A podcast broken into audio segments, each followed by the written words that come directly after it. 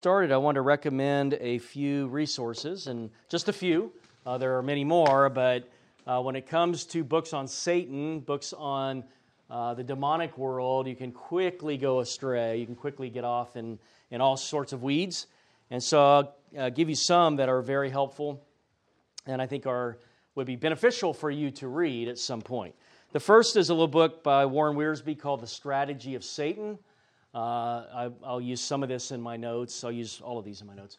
But it's just a nice, easy read, and it kind of goes through uh, the different aspects of Satan, who the traits that he has, um, how what he is after, and then how we combat it. So it's kind of set up in a nice little format, and uh, you would be wise to, to pick up a book like that. The second one that I'm really enjoying reading through right now is called God's Devil by Erwin Lutzer. Uh, R.C. Sproul said this is the best book he's ever read on the topic of Satan. Um, a lot of insights that you may not you may not have thought of, um, and I have again. It's a good reminder that no matter how powerful Satan is, he's only God's devil. Uh, he can he's no more than that. He does what God uh, hid the independence that he sought. It drives him crazy because he's only doing what God wants him to do. So he never gets out of that. But it's been very a very good book and uh, I would encourage you to, to get that one. Here's one that's out of print by John MacArthur God, Satan, and Angels. I think it's out of print. Maybe it's got a new cover, I'm not sure.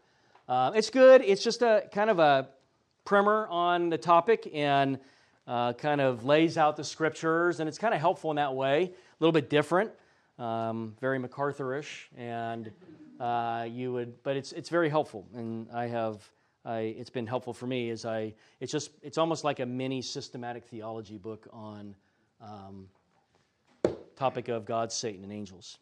Next is a classic that everybody in here needs to read called Precious Remedies Against Satan's Devices. Uh, it is one of the top works of the Puritans, and, and he, just, he just lays everything out. How does Satan tempt? What are the devices that he uses? We're not to be ignorant of Satan's devices. And as we'll see today, he's got many. Uh, and, and Brooks does just a phenomenal job of laying those out, uh, really helping us understand the serious nature of, of what Satan's after. Here's kind of a, a an interesting book that I enjoy, uh, more historical, and just read it in the historical context, but it's Cotton Mather's The Wonders of the Invisible World in New England, to which is added a farther account of the, I don't know, um, they're the long Puritan titles. But, but Cotton Mather's writing at a time where the Enlightenment is beginning to mock the idea of angels, demons, the spirit world, because if they can do away with the spirit world, then there's no God. Because if you can't, you know, if you do away with what you can't see, then then you're kind of doing away with Christianity itself. And and what uh, Mather's doing is he's writing out of his own personal experiences. He had demon possessed people living in his home. Uh, he will write about that. This will actually kick off the, the witch trials later on, although he has nothing to do with the witch trials. Uh, that, there, that's a whole complicated topic. But it's helpful because he's trying to build a case there are manifestations of demons and the spirit world. And so it's, it's an interesting book. And if you're into such things, you like that. Uh, systematic theology, get, get Wayne Grudem's book. You can get you know, any good systematic theology uh, that will lay out the doctrines of angelology, which uh, demons will fit in that, as well as Satan. So, all those are good. They're, they're good resources. Uh, stay away from charismatic authors because they're going to be have you rebuking demons and you know you have power over satan i can tell you right now you do not have power over satan uh, you cannot rebuke him uh, when, the, when the top angel wouldn't even rebuke uh, satan but said, The Lord rebuke you, you are definitely not going to rebuke Satan. Uh, and you'll get yourself in trouble, and it's exactly what he loves. Uh, and so, well, we'll talk about all this. We, we, wanna, we, want to, we want to be biblically accurate, and that's why I want to set the stage this morning by setting that tone uh, to make sure we're going back to Scripture first. And then we will build a little bit more on then what is the nature of how he impacts your home and your own soul uh, your relationship with your husband or wife, your relationship with your kids, uh, your relationship at work, at the church. Uh, he is active and he is seeking to destroy. So, no sympathy for the devil is what I've called it. My wife is not proud of me at this moment, but it's okay. It, it seemed to fit. So I'm, going to get a talking to later. Um, let's read Job 38. Job 38, 4 through 7. I'm reading this because you're going to notice that Satan is not mentioned here. Uh, this is maybe there's, there's, there's differences of opinion on when angels were created. And um, maybe before the creation of the world, uh, that's more my take, is that angels were already created when the world was created. Uh, and then some believe that all creation came about at that point of creation. Um, and so, either way, what we have here is a time when the angels were harmonious. So, Job 38, 4 through 7, the Lord is answering Job out of the whirlwind, verse 1 says. And we'll just start with verse 2. Who is this that darkens counsel by words without knowledge? Dress for action like a man. I will question you, and you make it known to me. Where were you when I laid the foundations of the earth? Tell me if you have understanding. Who determined its measurements? Surely you know. Or who stretched the line upon it? On what were its bases sunk? Or who laid its cornerstone? When the morning stars sang together and all the sons of God shouted for joy, or who shut in the sea with doors when it burst out from the womb? When I made clouds its garment and thick darkness its swaddling hand, band, and prescribe limits for it and set bars and doors. And on and on the Lord goes as he answers Job back uh, as Job, uh, he, was, he was putting Job in his rightful place. But in the midst of that, he, he brings out the fact that these sons of God, who were angels, these morning stars, sang for joy. And among those morning stars, most likely, was Lucifer. Uh, and what's fascinating is, is, is that Lucifer at one time is a perfect being. And we need to remember that. It's hard to conceive that. But, anyways, it's good to study our opponent. We're going to find out that, that Satan is our arch enemy, if you will. We have three that we'll be talking about this summer the world, the flesh, and the devil, and they all relate to each other. Sometimes we blame Satan for things that are just our flesh. Sometimes we don't really give, we're not really aware of what Satan's actually accomplishing right now. He is very active. Uh, sometimes we have no idea what the world actually is. And so uh, the Bible makes it very clear that if we're a friend of the world, we're the enemy of God. And, and so we want to kind of clarify some of these things and understand what God's word has to say. There's two mistakes, um, R.C. Sproul said, that we make when it comes to the devil. First, we can underestimate him so that he can lure us into a hidden snare, right? We can, we can really not think a whole lot about the devil. Uh, that comes about at times when sometimes when progress has been made and we become intellectually minded and you know at the thought of the devil come on that was for those primitive people that's a pagan myth and we underestimate him in many ways and he loves that he loves to be underestimated because if you're underestimating him you're worshiping him in other ways and he would be happy for you to worship him even if it's behind the scenes also, we can overestimate the devil and his work. We can overestimate him that we may be so intimidated by him that we are paralyzed by his threatening power. And the reality is, the devil does have a lot of power. But if we overestimate what he can do and think that he can work independently of God's control, then, you know what? Then we, we've given him too much power, and, and we, it is our Father's world, as we sang this morning. So, so listen to Jonathan Edwards and, and really be in tune with your mind today. Don't fall prey to the devil's distractions as we talk about him. Um, listen to Jonathan Edwards because this is one of the ways that the devil is so good at what he does. He says the devil has driven the pendulum far beyond its proper point of rest. And when he has carried it to the utmost length that he can, and it begins by its own weight to swing back, he probably will set in and drive it with the utmost fury the other way, and so give us no rest. And if possible, prevent our settling in a proper medium. What a poor, blind, weak, and miserable creature is man. It is best to state we were like the poor, helpless sheep. The devil is too subtle for us. What is our strength? What is our wisdom? How ready are we to go astray? How easily are we to be drawn aside in the innumerable, snares, while in the meantime we are bold and confident and don't doubt, but we are right and safe. We are full of sheep in the midst of subtle serpents and cruel wolves and don't know it. Oh, how unfit are we to be left to ourselves, and how much do we stand in need of the wisdom, the power, the condescension, patience, forgiveness, and gentleness of a good shepherd, of our good shepherd. That's what the devil does. He is a master at the pendulum swing, if you will. Uh, we never really have a hard time settling into a biblical position on anything because we will the, the pendulum will swing one way as Luther said, the church is like the drunk man getting on the horse. He gets over on the horse and falls over and tries to get back on the horse and falls back over. It's with it, it's the pendulum swing. We we swing it and then but it's not just left to us. The devil then takes that pendulum and shoves it the other way, and he's he never we're never at rest in what we believe. And so we don't we want to be careful here. We want to know what we're doing. Uh, he can he can take a Christian who uh, is presumptuous about sin and then make them all the way over to despairing of their sin. You ever been that way? Where you really don't think a lot about your sin, and then the next day or the next week or five years down the road, you're in absolute despair over that same sin. He can do that. One day you can be fine, the next day you can be in despair.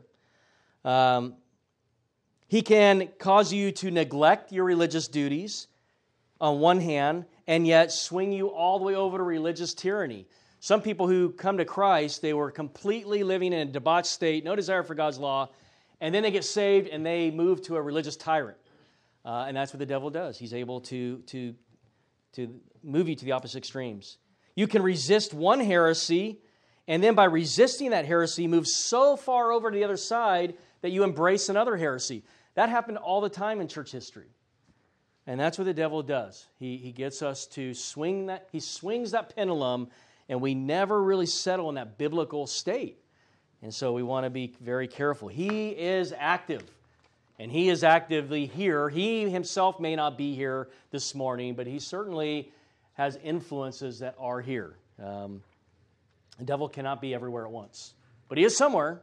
We know not where, but he is somewhere. So, why study the devil?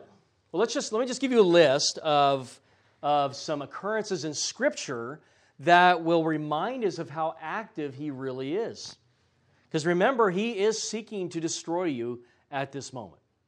You have an enemy. This isn't a game. Uh, this, is a, this is an enemy that wants to destroy your soul, your family, your relationship with your spouse. Uh, he loves nothing more than to mar the image of God in the lives of, of believers. So if we if we were just do a quick overview of Scripture, you can just write these down if you can. Number one, he tempted Eve. Of course, this is after he tempted uh, a bunch, a lot of other angels, right? But he tempted Eve in Genesis 3 1 through 6. And if you want to look at all the consequences that came from that simple little temptation, then you can look at all the grief in the world, all the sin in the world, everything, and it comes from that temptation. That's how serious this is. He tried to tempt, well, he did, he tempted Christ. Christ did not succumb to those temptations. But he tried to do the same thing. And he was crafty, and we'll find out he is very crafty, and he used Scripture. And uh, he knew what to use when Christ was in his humanity.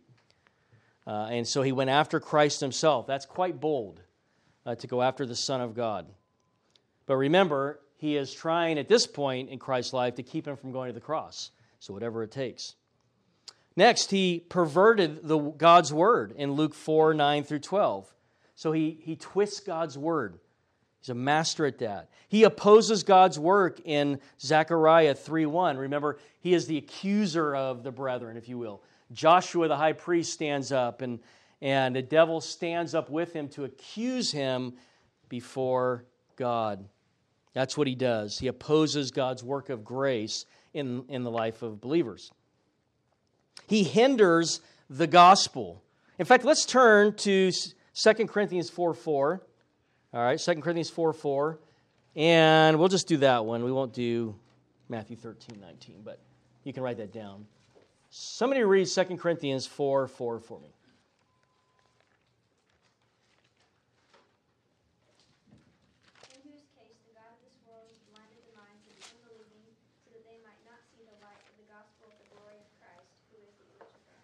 All right. Do you want do you want to look around? You want to look open the newspaper or get online and look at the news or or you know get on your phone and see all that's going on and and you're seeing things going out of control and you are wondering where it's going and it's a mess. It's because the whole world has their eyes blinded to the truth of God's word and the gospel. And, and Satan is behind that. So it's very, very uh, we're reminded of that. Sometimes we forget that there's an active force, active person behind the scenes. Next, he is ensnaring the wicked. 1 Timothy 3 7, 2 Timothy 2 6. When wicked act out, he's constantly catching them in their own folly. He wants them to be caught in their own folly. Next, he deceives the nations. 1 Kings 22 6 and 7, Revelation 16 and 14 in Revelation 27 and 8. Satan is the ruler of this world under God's authority and allowance. Yes, this is our Father's world. I'm glad we sang that today. But under that, Satan has a dominion that he has been given. He deceives individuals as angels of light. One of the things we'll be talking about later on this summer are resources that come in that are false, but that are under the name of Christian. Sometimes they're truly believers that just have bad doctrine. Sometimes they're unbelievers posing as Christians, bringing in destructive heresy. And yet, Christians, undiscerning Christians that are ignorant of the devil's schemes, fall prey to these resources. And so we want to be careful there. That Satan can masquerade, he can counterfeit. And we, if we're not careful, can fall for those counterfeits. He contends with God's archangel. Again, like I said, he had no problem disputing, disputing with Michael the archangel about what? What was he disputing uh, Michael with about? The body of Moses, right? The body of Moses, right? They had a dispute about that. And so he is, unaf- he is not, he's not afraid to do that. In fact, he appears before God, we find out in Job, and he has to come before God to get permission. But there he is, he's at the throne of God. Um, he, can, uh, he initiated the entrance of sin and fall of the human race. Again, you want, we can count all evil back to Lucifer. He appears before God, Job 1 6 through 12. He walks about as a roaring lion, 1 Peter 5 8. He is the accuser of the brethren. It's not bad enough that we feel guilt for our own sin, but we've got Satan accusing us before God. And he had at one time the power of death. Hebrews 2:14, Luke 11, 21 through 22. So why study him? Well, you can see how active and how destructive and how deceptive this enemy really is. And we, day to day in our own homes, in our, in our own life, in our decisions that we make, in, in every facet of our life, there is a personal enemy with fellow personal beings that are seeking to destroy your life because they hate God and you are made in the image of God. Serious stuff. We are told in Ephesians 6 to put on the armor of God. So, what is Scripture? Again, we're going to Scripture because that's the only sure place that we can go to. But what Paul says is this isn't a game where we, you know, analyze our opponent like a football team would. What do you do? What, what does a football team analyze or a coach or a basketball team or a any athletic team or group what are they what are they analyzing?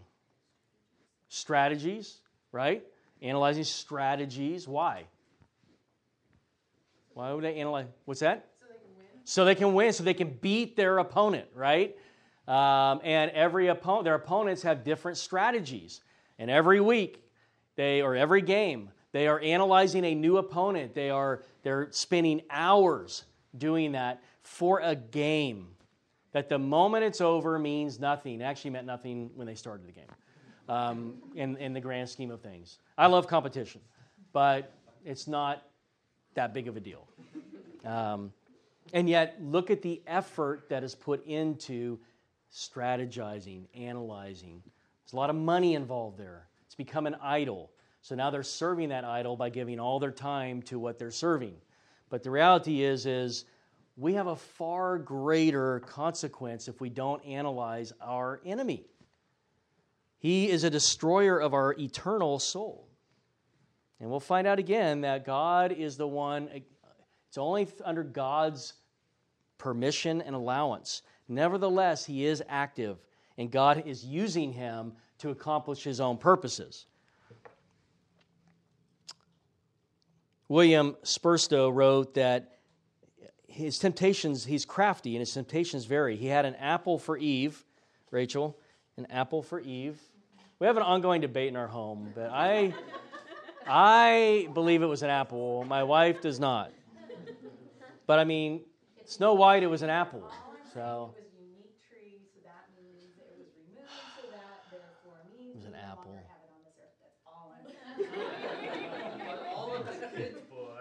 Snow White. It was an apple.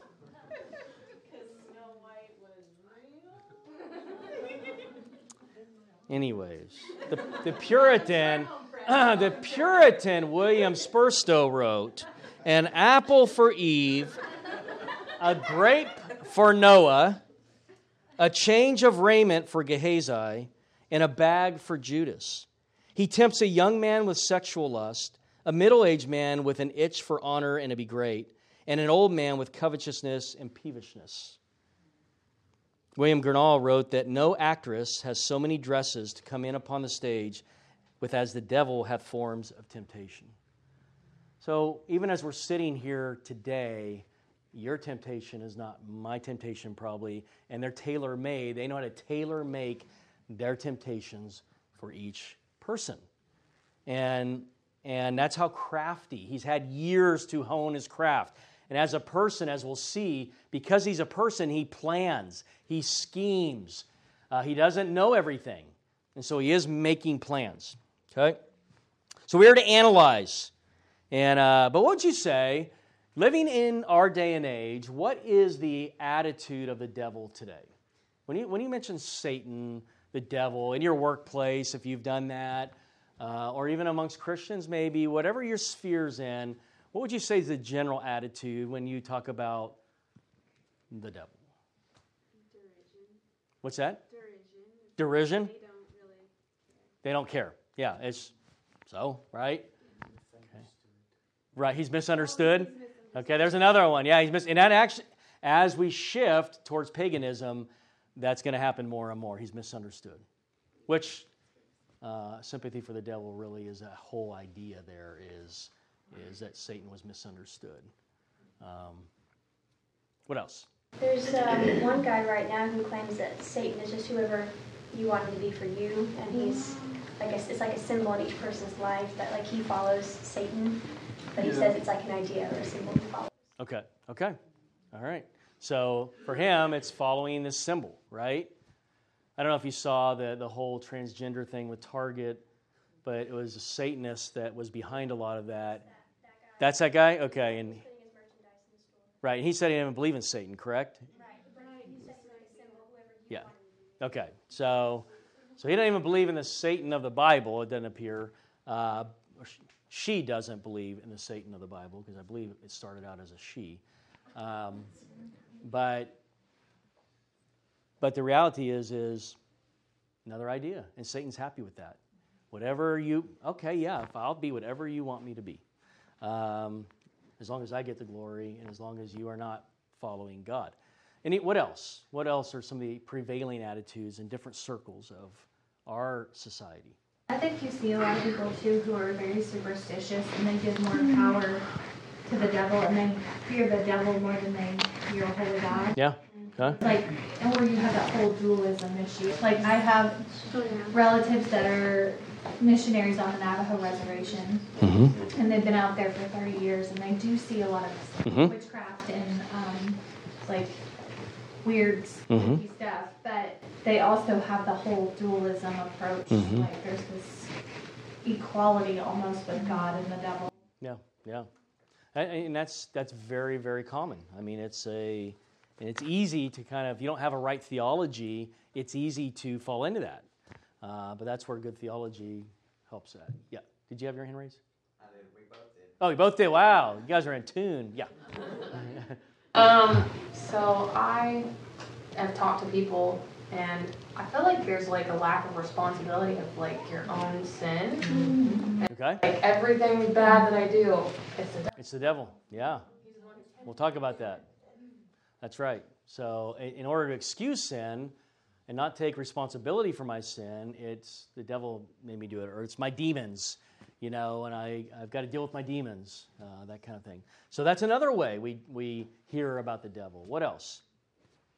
Yeah. I think one mis uh, or big misconception that's been around for ages, and it's even in children's cartoons, is the little angel and the little devil. All right. Yeah. Yeah. Right. That's right. That's right. And again, and that really came out of the Middle Ages. Uh, that whole idea of the pitchfork, the devil with the pitchfork.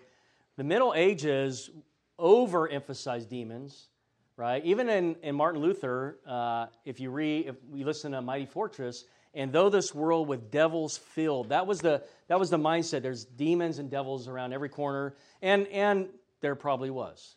Uh, but they attributed a lot of things to a, a man's Luther didn't, but others did, where it was a, there was a devil that they had made up from folklore that had kind of crept into the church that was not the true devil.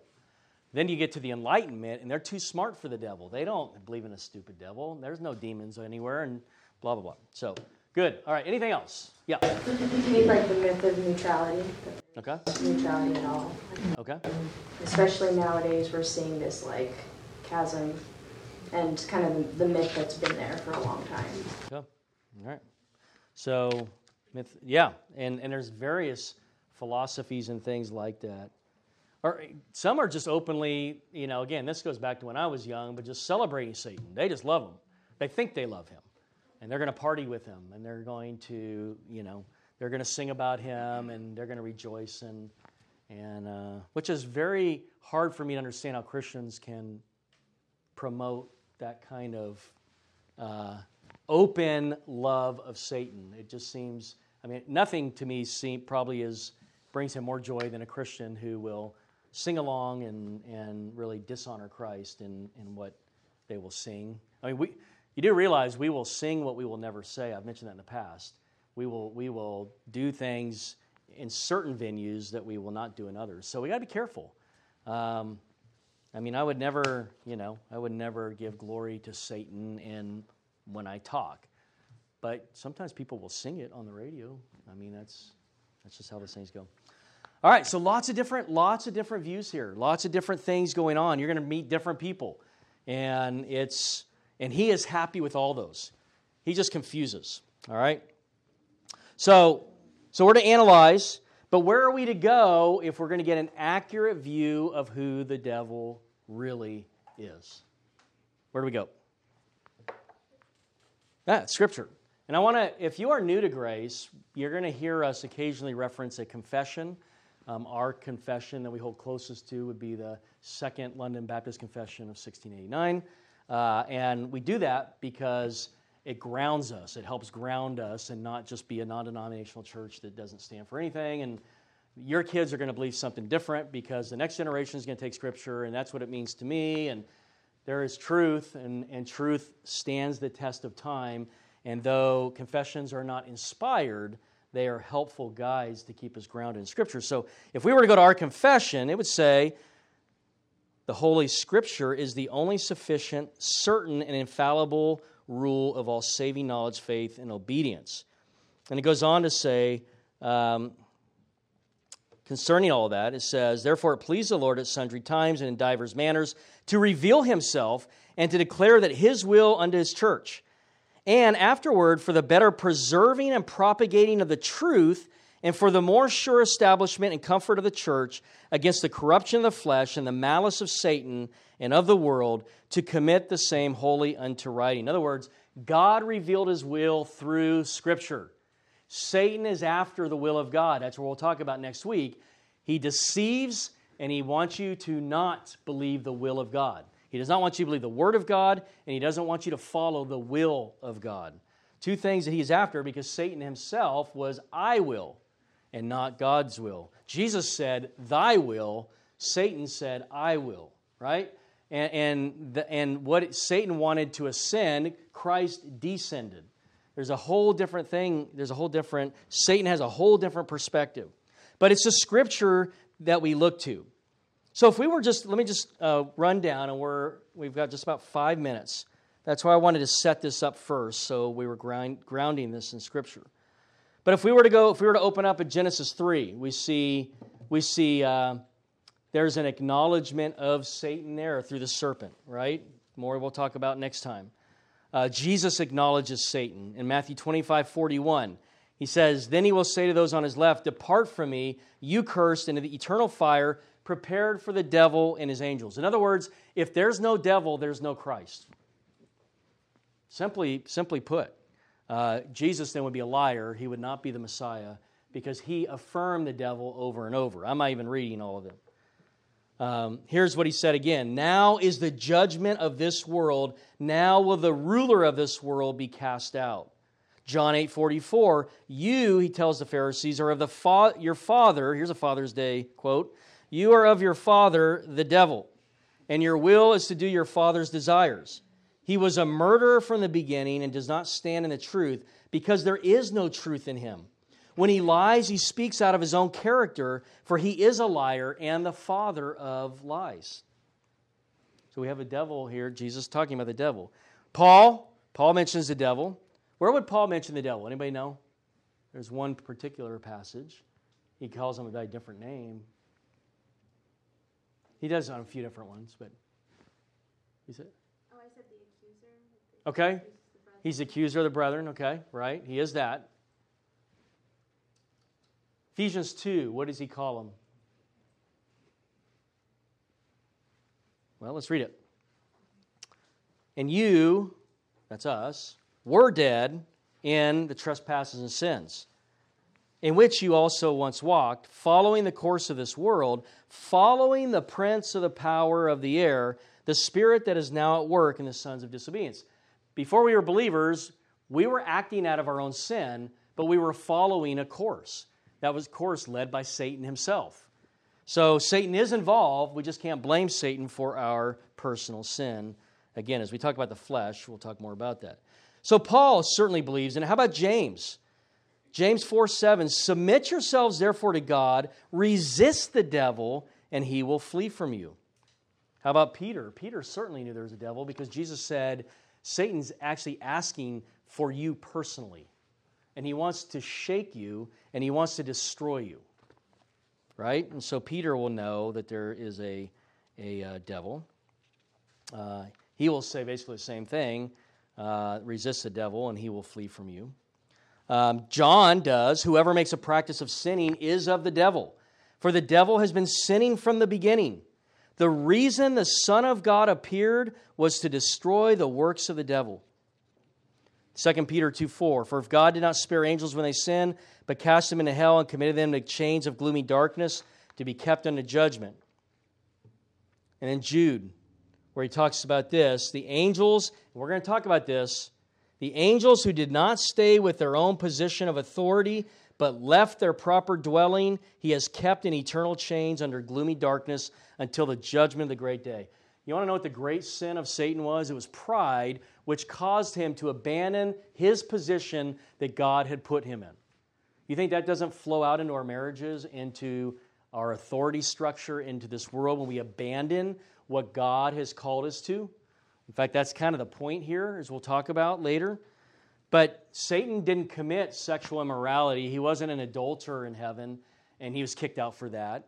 He wasn't any other sin you can put in there pride caused him to not be content with where God had him be. And he wanted to be like God. He wanted to be independent of what God had decided for him. And are we not seeing a satanic culture today?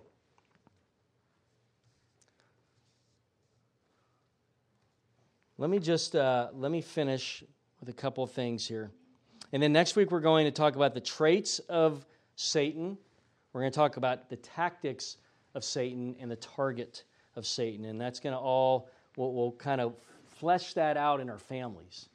Uh, how do we deal with this? How does he tempt our families? What do we need to be watching for? What is the bait that he puts on the hooks to hook me personally? How could he cause me to rebel against my husband or wife or against God or, or to charge God for what he has done in my family or reject what God has done in my family or respond wrongly to my children or whatever he's got. Again, he has all these different temptations, and we want to be aware of that. Or literature that I am reading or others are reading that is creeping into the church that is bad doctrine that causes me to have a faulty view of God and causes me to actually dishonor the Lord rather than honor the Lord. And we already mentioned a few of those resources, and there's several of them, and there will always be several of them. The devil never stops, and he's always trying to destroy. All right, but let me just once again, because now we have a problem of evil. Let's read one more passage. Let's go to Isaiah 14. Let's set the stage for the big fall next week. Isaiah 14.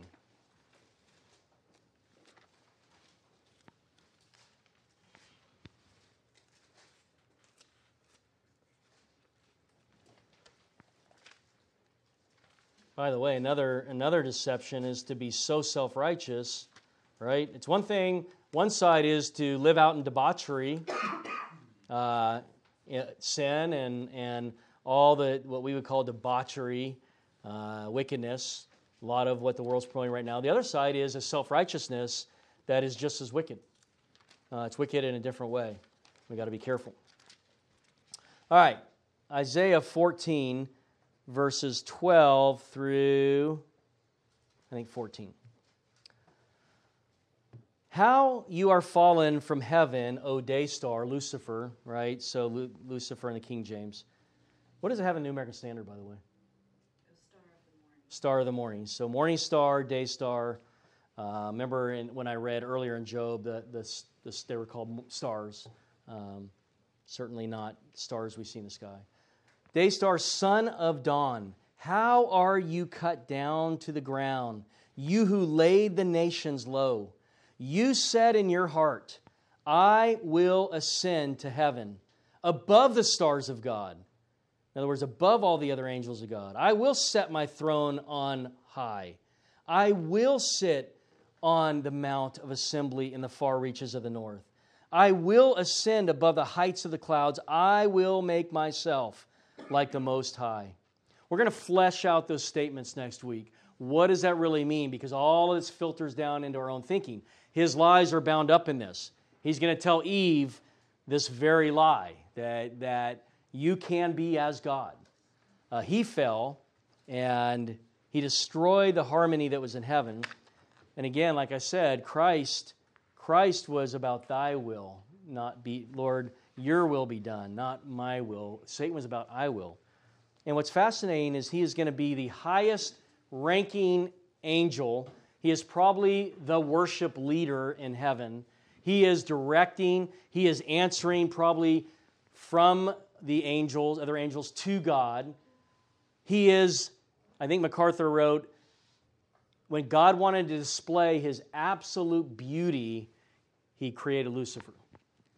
That's how beautiful his being was, is. In fact, if you were to read, he's covered in jewels. He's, he's this phenomenal being, and he's perfect. And for a time, he loves to do what God called him to do. And then there's a moment where sin was found within him. And it causes us then to go, it should cause you to go, well, how did God allow that in a perfect kingdom? So let's end with that. Why? Let me throw that out to you. Quick, couple quick answers.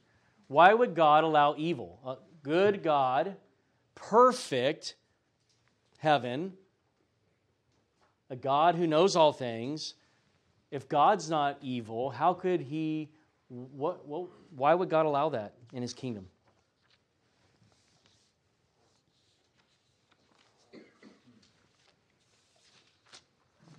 Yeah. What's that? for his own glory. That's and that's what pretty much that's all we can say because we don't know. There's no maybe you know he gave he gave angels free will at some point, and they chose out of that free will. That's possible, uh, but even that doesn't answer why God would allow that. But the Bible makes it very clear the secret things belong to the Lord, and the very things we don't understand is what Satan caused Eve to doubt. Uh, if that causes you to doubt God's goodness, now you know where Eve was at when she was by the tree, because that's what he's going to do. The things you don't understand about God, see, God is evil. And Eve begins to fall for that. Instead of bowing before what we don't, I mean, all Eve had not seen any wickedness or sin, and yet Satan will get her to doubt God's goodness, even without knowing why God would allow evil. Uh, so it, it's one of Satan's tactics that we'll talk about, but we don't know. And, and theologians are pretty, they understand that. We just, we're, we don't understand it. It's beyond our comprehension. Maybe one day God will explain it. Maybe it was clearly to, to bring out redemption and to show his great love for uh, his elect and for his son ultimately. But how that all works is just something that we have to bow before Scripture and not let Satan twist Scripture and our thoughts about Scripture and, and doubt God and be suspicious of God. So already we have a, a perfect opportunity for Satan to work on people's minds and get them to question God uh, rather than submit to what Scripture has to say. All right, anything else? Any thoughts? Yeah. Satan doesn't know who true Christians are, right? He just He doesn't know all things, and he doesn't know the heart. I think he observes, and I think that he he he can make he can forecast, and he can make guesses, and he can yeah he can observe people's lives. But does he know the actual heart of man? No. so he's always like trying to attack as much. I think he's trying. Yeah, he's on he's on the attack. Yeah. So he never ceases. In fact, when God asks him in Job, "Where you been?" Well, I'm to and fro. He never stops. He's from here to there. I mean, he could be in India right now, in America tomorrow, or in the next. Who knows how fast they can travel? We don't. We don't know. He's not omniscient. He's not all. He's not omniscient. He doesn't know all things. He's not omnipotent. He's not all powerful, and he's not omnipresent. Uh, he is a created being, but he's a very wise and crafty created being, and he certainly can destroy the relationships within the body of Christ. He can, he can do a lot of damage. So, we want to not be ignorant of his schemes, uh, and that's what we're going to talk about the next couple weeks. All right? Anything else? All right. Well, uh, I would encourage you to pick up some good resources and read. Uh, they're very helpful, and, and they will bring to light some things that are, I think, very helpful for you. All right, well, let me pray.